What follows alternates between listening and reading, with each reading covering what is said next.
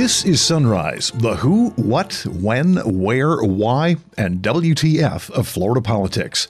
I'm Rick Flagg reporting from Tallahassee, where bills are starting to die as time runs down on the 2020 session. Case in point, alimony reform. The Senate sponsor says it's not going to happen this year. Meanwhile, a group called the Veterans Cannabis Project is asking state lawmakers not to place a cap on the amount of THC in medical marijuana. Environmentalists are praising a Senate bill that would force the state to spend at least $100 million every year on the Florida Forever program. It used to get as much as 300 million a year, but the current crop of lawmakers has been doing land conservation on the cheap. A budget subcommittee in the Senate that deals with education issues votes to expand the voucher system that allows students to attend private schools at public expense. And in a rare moment of synergy, the panel also approved Alyssa's Law, requiring panic buttons in public schools. On today's Sunrise interview, we check in with Steve Vancore to get his take on the turmoil created among Democrats by the rise of Bernie Sanders. We'll also have your calendar of political events and the latest misadventures of Florida man, who is trying to figure out how that pink thong ended up under the passenger seat of his Jeep. And now, the top stories on Sunrise for Wednesday, February 26th. A budget subcommittee in the state Senate approves a bill requiring lawmakers to put at least $100 million per year in the Florida Forever program. Senator Linda Stewart of Orlando says her bill should end the annual drama over how much the legislature will spend on land conservation. Senate Bill 332 requires 100 million annually to be appropriated to the Florida Forever Trust Fund. These funds must be used in accordance with the Florida Forever Act and may not be used to fund any administrative entities. The bill provides a stable annual funding floor for Florida Forever rather than subjecting this program to an annual legislative fight. This will allow the programs and agencies to better plan for short and long-term land acquisition and make sure we are using funds in an efficient and sustainable manner. And it's not just Florida Forever. Lindsay Cross with Florida Conservation Voters says there are three different programs contained in the bill. The suite of conservation programs that this bill will fund includes Florida Forever, our preeminent water and land conservation program, the Rural and Family Lands Protection Program, which is critical for maintaining ecosystem services on our working landscapes, and the Florida Communities Trust, which plays an important role in both rural and urban communities by providing matching grant funds for local governments and land trust. So, no matter where you live in the state, there's a program to address the needs of protecting our water quality, conserving habitat for fish and wildlife, maintaining productive agriculture, and creating places for families to get outside and live healthy lives. Residents and visitors alike experience natural Florida at our parks and preserves.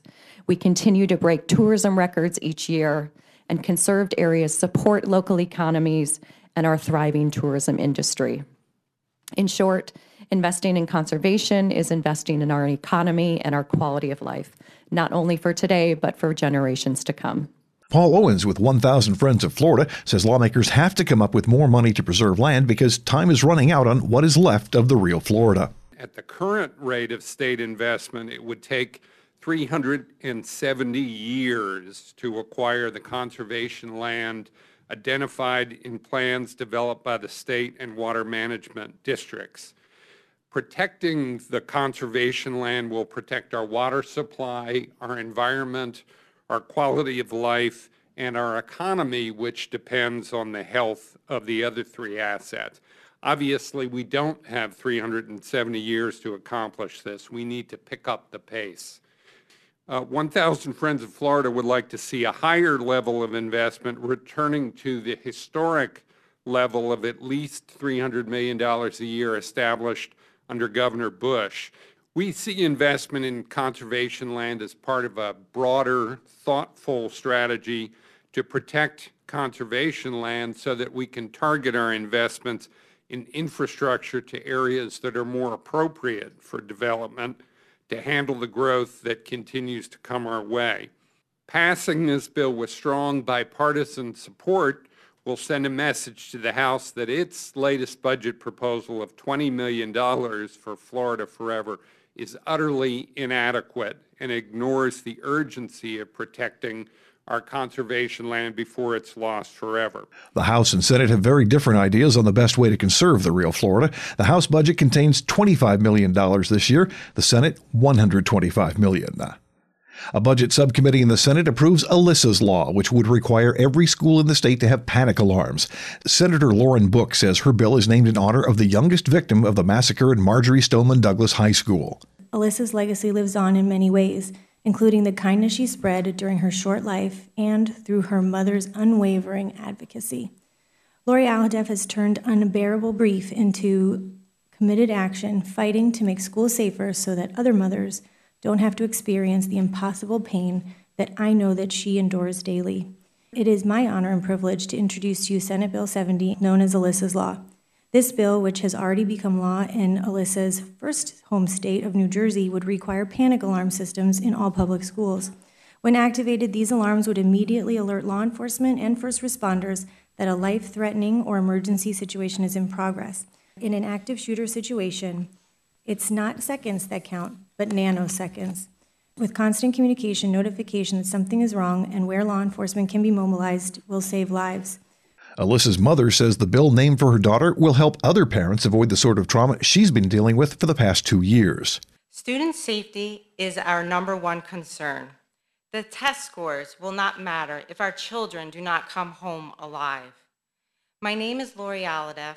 My daughter, Alyssa Alhadeff, a talented soccer player, should be deciding where to go to college this year. Unfortunately, she will never have that opportunity. After the tragedy, I felt so strongly that change needs to happen that I chose to do one other thing I never imagined. I ran for the local school board and won. I felt I needed to do anything I could to keep all kids safe and do it in the memory of my daughter's vibrant life. In a life-threatening emergency, seconds matter. A panic button clearly communicates an emergency by sending mass notification to all on campus, ensuring that students and teachers can respond rapidly and respond appropriately, whether to lock down or evacuate away from the threat. Alyssa's alert will get law enforcement on the scene as quickly as possible and save lives. I believe choosing a statewide app will be a low-cost solution and allow for consistency of training and response across police jurisdictions.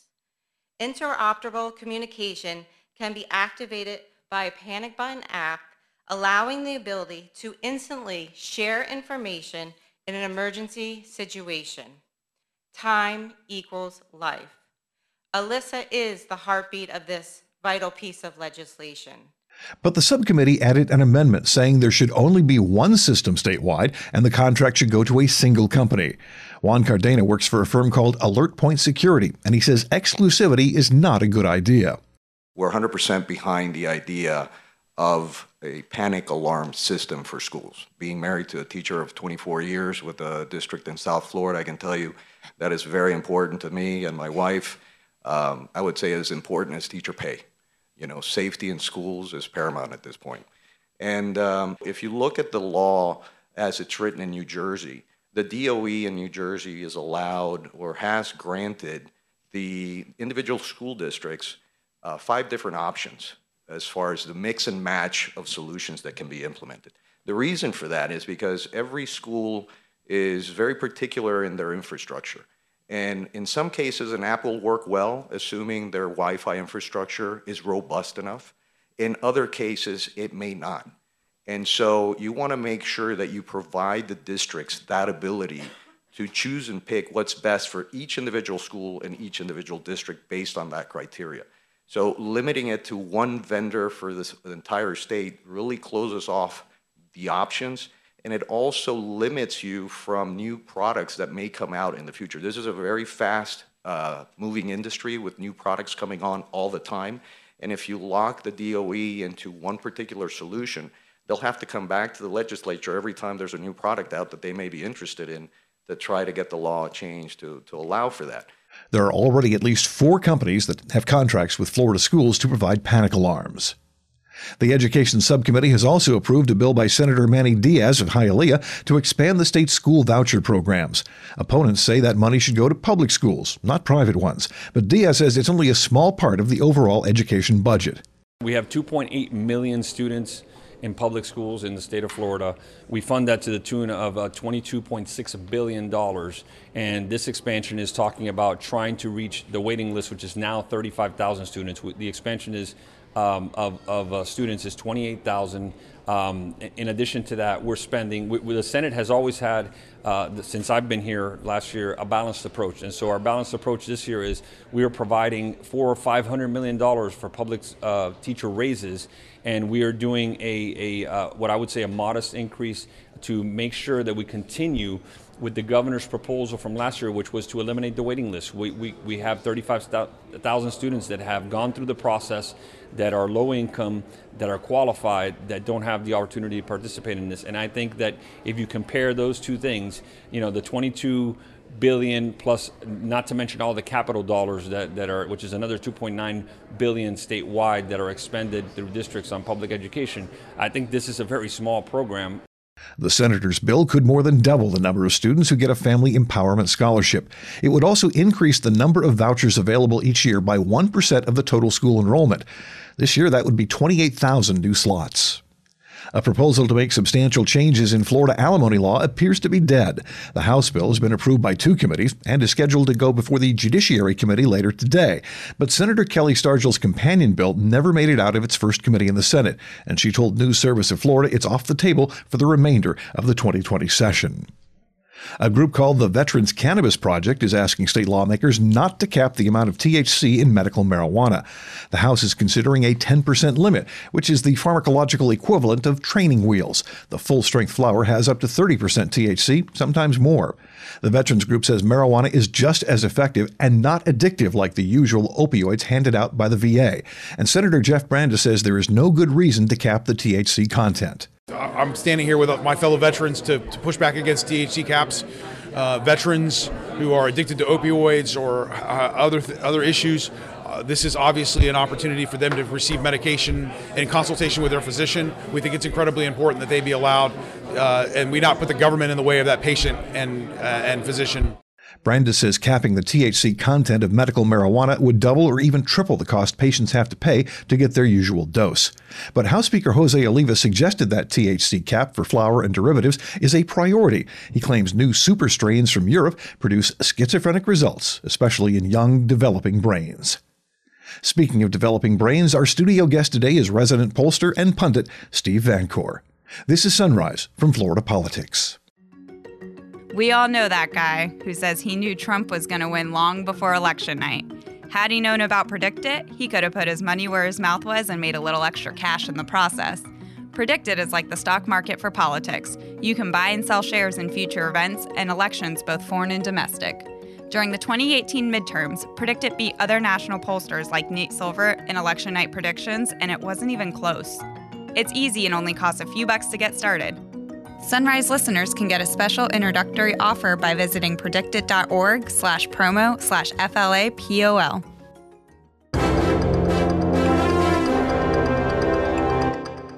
Welcome back to Sunrise. I'm Rick Flagg, and our guest in the studio today is Steve Van Vancore, our in house pundit and pollster kind of guy, and also someone who, uh, let's just say, he has a special interest in the fight over THC caps that is now happening in the state legislature. Yeah, I'm, I'm perplexed. You know, I, I saw what uh, Speaker Oliva said, and you know I'm a big fan of Speaker Oliva. Oh yeah. Uh, while we disagree on certain policies, he's a good man. Uh, he's an honorable man, but he I just he's wrong about this issue. And he said a couple of things, Rick, that are just gnawing at me. I'll give you an example. He said there are strains that are a hundred times stronger than the current strains. Well, the current strains are somewhere between 15 and 30 percent THC. Uh, let's just say 20.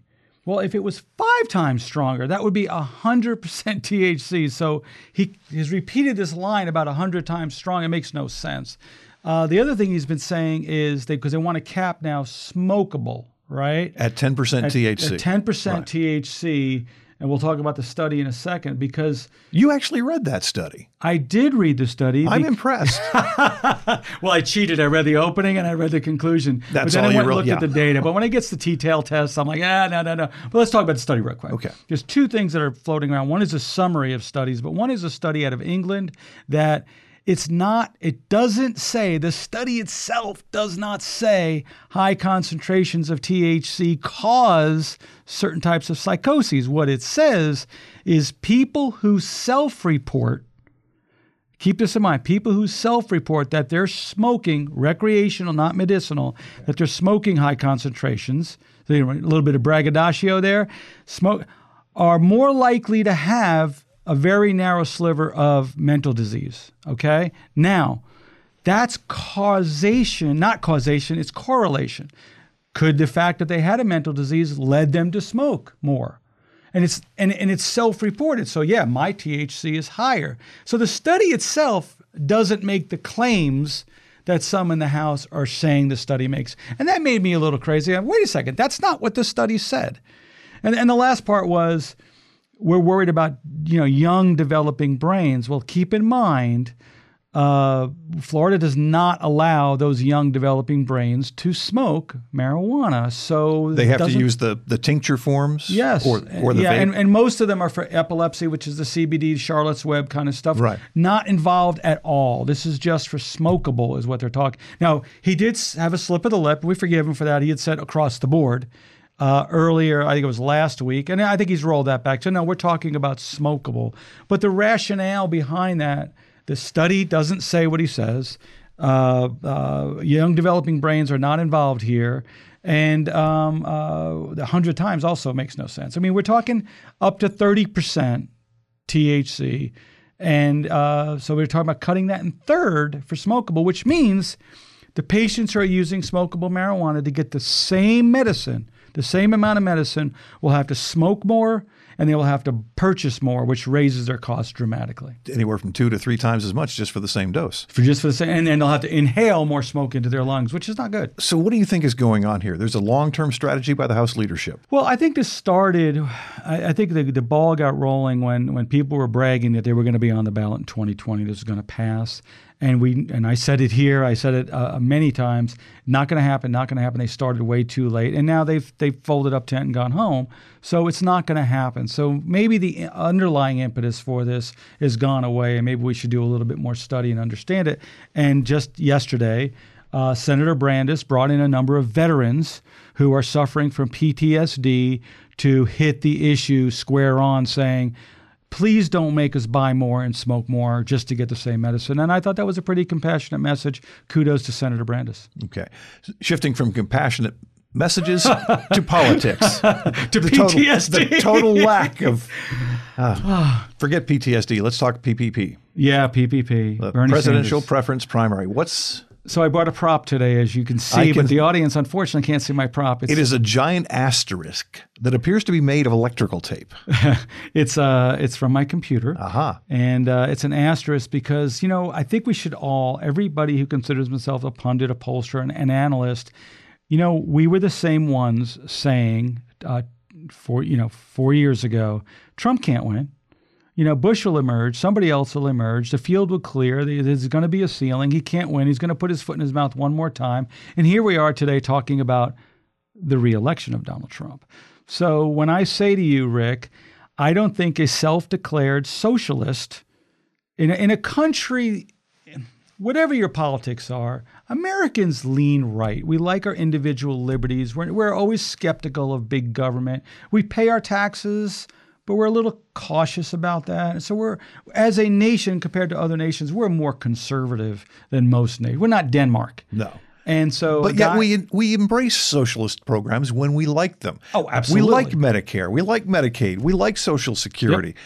But we just don't call it socialism. don't call it socialism. And a guy's calling himself a socialist. And this week, Actually, a democratic socialist. yeah, that's right. That's right. Even though he's not a Democrat, but thank you.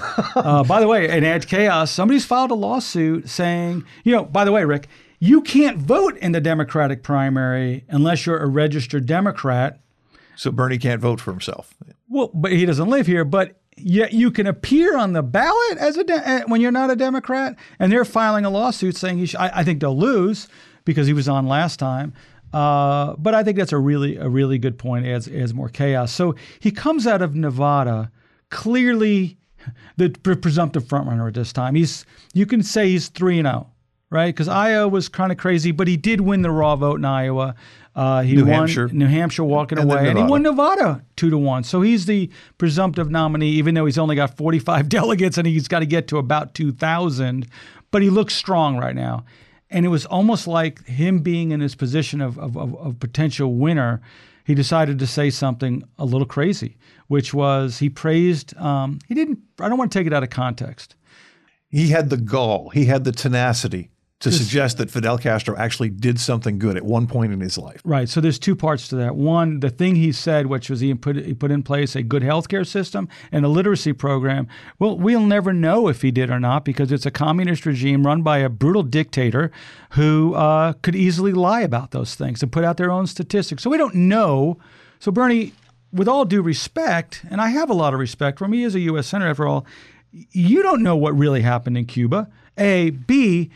You idiot. why would you, if you're running for office, why would you say something? And you brought up something offline. Does this matter outside of Florida? I don't know. Praising a brutal communist dictator, even if it's a backhanded praise, you know, it wasn't all bad. I think was a bad strategy at, at a very minimum. And so now this throws chaos into the ring. Everybody's going to stay in. Everybody sees hope. Uh, I'm I'm seeing this go to convention. I don't see how it doesn't. Ah, damn. Yeah. I didn't want to hear that. Well, unless he goes, listen, if he comes out with, remember too, because the Democrats now have standards in place where these races, there's no winner take all. Okay. So They, they split the delegates in the they split the votes, yeah. delegates. So nobody's going to come out of, of Super Tuesday, high probability, um, with enough delegates to, to, to put to plant the flag. And big thing, I said this on the last show. What's Jim Clyburn going to do? He was playing his cards very close to the vest. For those of you who don't know, very very popular congressman in South Carolina. If anybody's endorsement in any place means a great deal, Clyburn's going to endorse. It appears he's going to endorse Biden, who's who's gasping for air in South Carolina right now. He needs to come out of South Carolina with a double-digit win. Right now, most polls have him in in single digits, with Bernie closing on him. Now, maybe the Fidel Castro thing might hurt him. Uh, the Clyburn thing might help uh, Biden, but Biden, in order to even have a rationale for staying in this race, must finish double digits in South Carolina. Our guest today on the Sunrise interview, Steve Vancore. Thanks for Great having to see you again, Steve. Good to see you, man.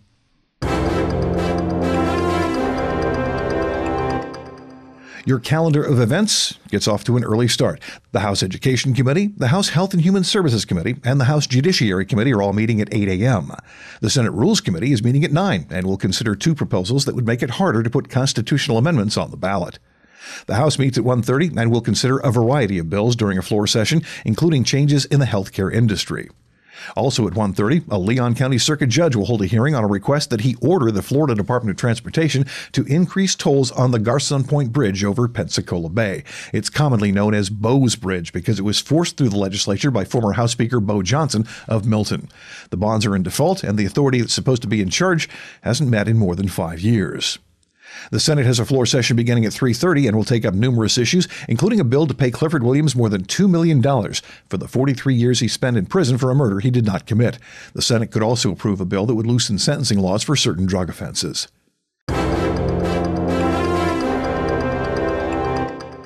And it's time once again for the adventures of Florida Man, the superhero of the Sunshine State.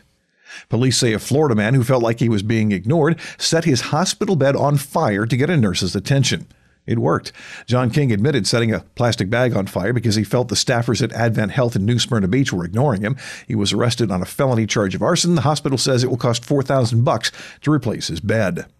And a Florida man wants to know who's been joyriding in his Jeep. Victor Odo dropped off his 2003 Jeep Liberty at Mustang Speed and Restoration in Clearwater for repairs. When he picked it up three weeks later, the vehicle had racked up two traffic tickets and two toll charges in two different counties. It gets worse. Odo claims that while he was cleaning up the car after retrieving it, he found sand and stains in the back seat, clothing tags, plus a pink lacy thong under the passenger seat in the back. Odo filed a complaint with Florida's Department of Agriculture and Consumer Services, where a spokesman says an investigation is underway. That's it for today's edition of Sunrise. I'm Rick Flagg in Tallahassee, inviting you to join us again tomorrow as we plumb the depths of Florida politics.